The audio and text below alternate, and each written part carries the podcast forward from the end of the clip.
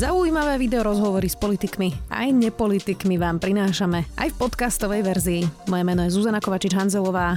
Vítajte pri relácii Rozhovory zet ká há v audioverzii. Celý rozhovor je v angličtine.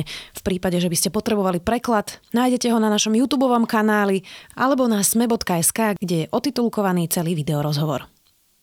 Je to presne dvadsať rokov od teroristických útokov jedenásteho septembra. Pri páde dvojčiek a ďalších útokoch zahynulo takmer tritisíc ľudí. dvadsať rokov po útoku svet bilancuje, zmenila sa letecká doprava, bezpečnosť, sledovanie občanov a bilancuje sa aj dvadsať rokov vojny v Afganistane. Ako to v ten deň vyzeralo, sa dnes pýtam hasiča, ktorý priamo pri World Trade Center jedenásteho septembra zasahoval a prišiel na pozvanie americkej ambasády. James Manahan, welcome. Oh, thank you very much. Could you take us back twenty years ago? What was the nine eleven morning like? Uh, it was a beautiful morning, and I've heard, I know everybody says that, but it truly was. And I was working that day uh, in a firehouse maybe six, seven miles away.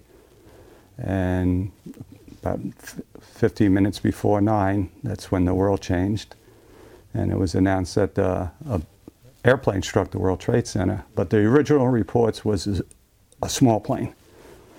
And, but as soon as you saw it on T V, you knew it was Not uh, a small plane. Not a small plane at all. So at what point did you realize that it was a terrorist attack? Well, we were we didn't initially respond, but we were watching on T V, listening to the radio, and just mesmerized what was going on. And then we saw another plane in the air by the building, and I couldn't understand why. And we just looked.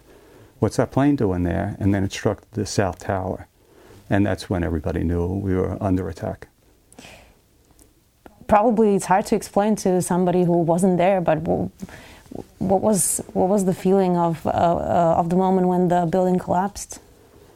It was tough uh, because we were watching. Uh, I was still in my firehouse because we were coordinating our off-duty firefighters to come into work, and we were staging them at different locations. And then when we saw the uh, first building collapse, uh, again, we, we couldn't believe our eyes that a building like that would collapse, and with how many civilians that were still there, and uh, our first responders that were there, knowing that we knew people uh, who were not never coming home that day. The New York City Fire Department lost three hundred forty-three firefighter, firefighters that day, almost half the number of on-duty deaths in the department's hundred-year history. Yeah. Many of them, I suppose, your friends, colleagues? Yes, uh, one particular unit, uh, Ladder seven, which is a ladder company in Manhattan. I used to be the captain there. So everybody was a personal friend, or they were a new firefighter when I was there, so I, I was training them. And uh, and when I found out that they were missing, that hurt. And I would say a good forty to fifty of the firefighters I knew by first name, and other acquaintances. So how would you, how, how do you make the decision when everybody is running out of the building that you firefighters run in? Uh, that's what we trained for. That's what we signed up for. Um, you're always afraid. Uh, there, it's never a moment where you're not. All of us are, but you rely on your training and your teamwork, and know that uh, you're, you're trying to help people. I did watch a documentary about nine eleven. Uh, one of the firefighters said that uh, it looked like an apocalyptic scene from the Walking Dead series. Everything was covered in dust. Yes. Um, everything went silent. Is it correct? Uh, uh, do you remember this, this I, way? I describe it as a nuclear winter. Um, when I first got down there, after both buildings collapsed, if you were on the west side of Manhattan, which uh, was still sunny, you would look towards New Jersey and the sun was there. But if you were on the east side where the wind was blowing, that was the nuclear winter. And I vividly remember there was no color. It was gray. And the other thing I remember, there were no cries, no screaming, and there was no office furniture. All you saw was dust, concrete, and steel. Uh, after a couple of days, you were like, where are the file cabinets? Where are the desks? Where are the telephones? They were disintegrated. Uh, a lot of uh, papers scattered throughout lower Manhattan, and everything else was gone. What was the aftermath uh, when you came to ground zero the day after? Uh, well, I got there. I was there for uh, thirty-six hours straight. It was still very chaotic. Uh, we lost our command structure. Uh, some of the highest ranking chiefs perished that day. Other chiefs uh, took over, uh, tried to organize it. But uh, it took a couple of days to start getting a handle on uh, operations. There were still fires getting on? Oh, the fires lasted for months. Um, the initial fires of the smaller buildings in the Trade Center, uh, they were probably uh, extinguished within two days. Uh, one of the other things I remember is uh, being there and seeing an eight-story office building fully involved in fire and saying at any other time this would have been the biggest fire in most people's lives. And at this point it was nothing compared to what we just suffered. I know it's hard to talk about it, but you immediately started to look for survivors after the building collapsed. Um, were there any survivors? No, the only survivors uh, was uh, a group of firefighters, a couple of police officers, and a civilian who were trapped in the uh, North Tower and the staircase. Uh, the building collapsed around them. It's a miracle that they survived. And I spoke to the uh, fire captain that was in that tower, and he didn't realize what happened. He didn't know the whole building came down. And he was calling on his radio to say, we're trapped in the staircase, somebody come get me, we're in the uh, A staircase. And people who heard it said, where's the A staircase, because the building is gone. But they were eventually able to locate them by the end of the day and got them out.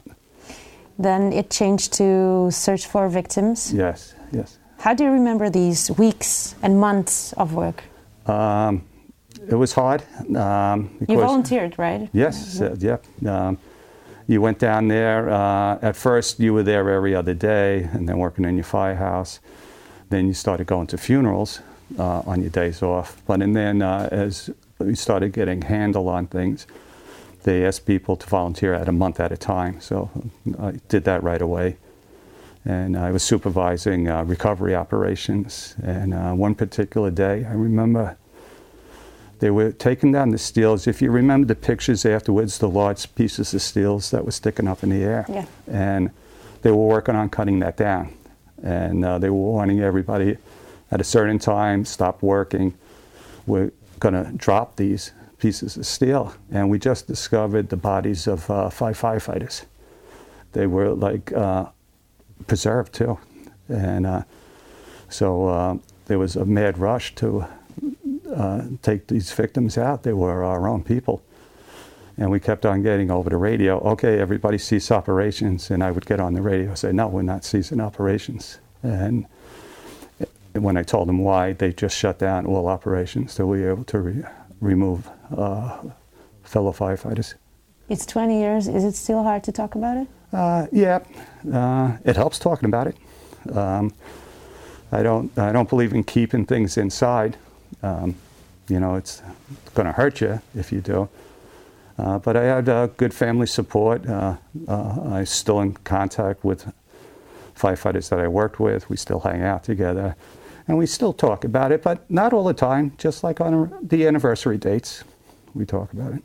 Every year on the anniversary, you rewatch the nightmare, basically, right? In the yeah. T Vs, uh, in every show, there are pictures of the two building collapsing with your friends, with your colleagues, mm-hmm. with many people. Uh, is it hard to see it every year? Uh, at times, and sometimes no. Sometimes uh, I look at it, just remember uh, all the poor people who died, and all the not only the people who died that day, but all the family members who suffered their loss. And uh, the illnesses that took place afterwards. Uh, those those are the things that kind of jog my memory when I see the pictures saying, well, I, I know a bunch of firefighters who died from cancer after the Trade Center who got seriously sick. And then uh, also the civilian families and the construction workers that were down there and the police officers and how it affects all those people. And somebody, uh, my kids were like ten and twelve at that time. And uh, they were in school when the towers collapsed, and it was on T V, they put it. And there was uh, another firefighter's um, child in the classroom, and he never came home that day. And I do think about that a lot, how th- some kids were watching this watching the buildings fall and knowing their dads or mothers are working there and how hard it's been for them for the last twenty years. You've mentioned cancer and after effects of the of the terrorist attacks. Studies have shown that those exposed to World Trade Center dust were more likely to develop lung problems, respiratory symptoms, asthma. Uh, how many of the first responders have or had these kind of problems? Uh, they just came out with the report. The fire department's been doing a great job monitoring everybody's health. We all get medicals every year.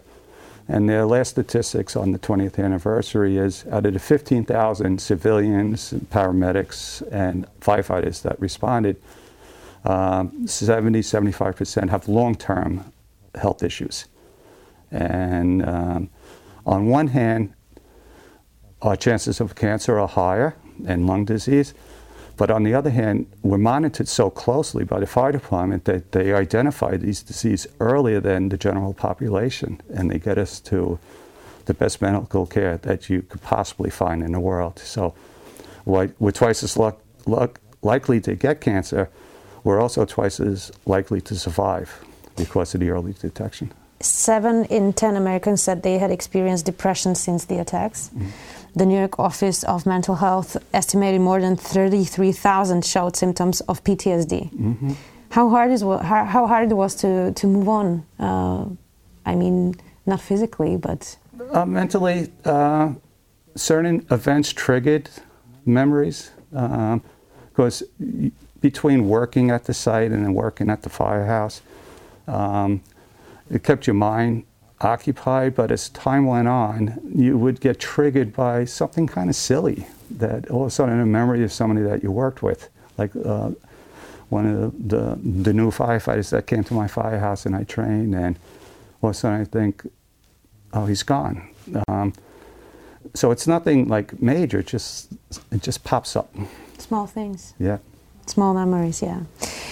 So twenty years after the attacks, there are still people that believe in many conspiracy theories. Um, what would you say to them?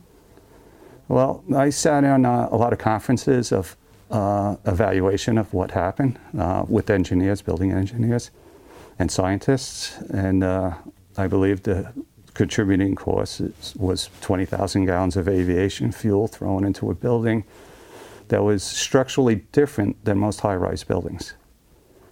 Uh, the Trade Center was built with extremely thick exterior walls, and the interior was lightweight metal holding up the inside, where a traditional skyscraper is heavy beams throughout the building. And the exterior walls are what we call a curtain wall, which is glass in most cases. So once that fire ignited inside the building, those small steel Uh, webbing that's holding up the floors uh, melts at fifteen hundred degrees, which the fires were way above that. So they buckled, and the, the weight of the interior, if you watch the videos, the interior of the building is collapsing and pushing those exterior walls out. So um, scientifically and by, and by engineers, uh, I would say those are the factors why those buildings collapsed. Does it make you angry, the conspiracy theories? Yes, uh, extremely. Because uh, I know people are going to believe what they want to believe. The uh, internet certainly doesn't help. But uh, and people have approached me about this, and I do, because we lost so many people, first responders, civilians. People got sick, and if, you know, somebody across the world, across the country is second-guessing this or leading with the conspiracy theory, it, it makes you angry that, you know, people lost their lives for this. Final question. Um, how did nine eleven change the United States, the New York, New York City, and yourself? How did it change you? Well, it was uh, what we say is uh, it's our generation's uh, Pearl Harbor. It did bring the country together. The support from the country and the world was amazing, and it was uplifting with so much support. That's why when I was contacted by the embassies to represent the fire department, I thought this would be a a good way of telling people we appreciate your support, because we do have the motto in the fire department, never forget. And knowing that uh, originally the embassy in Prague reached out to me and said, every year we have an event on the Charles Bridge and there's a plaque there. I said, wow, you know, not only in the United States never forget, But in other countries, they're never forgetting. And uh, I want to be able to bring that back and let people know that people through the world never forgot the sacrifices given. And as far as changing the fire department, uh, there was uh, a lot of studies, what went right, what went wrong. And uh, we took those studies and we did just about every recommendation to it. It took years, it took a lot of money, but we're in a much better position to respond to uh, catastrophic events now. And what about yourself? How did it change you? Uh, I threw myself into my work. Well, first of all, I want to tell you that after the events, um, I always gave my kids and my wife a little extra hug when I went, because, you know, even though it was a dangerous job, never really thought about it. So it made you appreciate your family more.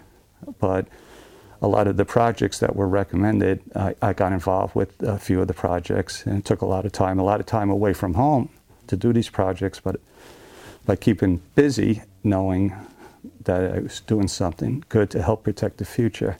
And we always had a saying when I first started in the fire department.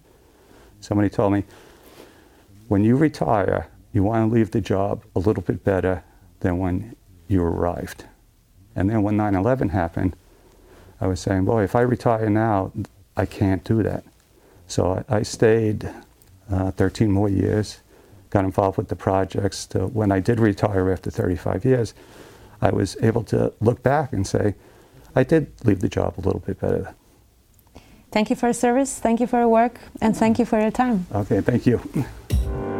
Počúvali ste podcastovú verziu relácie Rozhovory zet ká há. Už tradične nás nájdete na streamovacích službách, vo vašich domácich asistentoch, na Sme.sk, v sekcii Sme video a samozrejme aj na našom YouTubeovom kanáli Denníka Sme. Ďakujeme. Ahojte, tu Zuzana Kovačič-Hanzelová. Mám pre vás tip. Ak ešte nevstávate s podcastom Dobré ráno Denníka Sme, určite začnite. Čerstvé, aktuálne informácie, ktoré vás udržia vždy v obraze. Každé ráno vo vašich podcastových aplikáciách.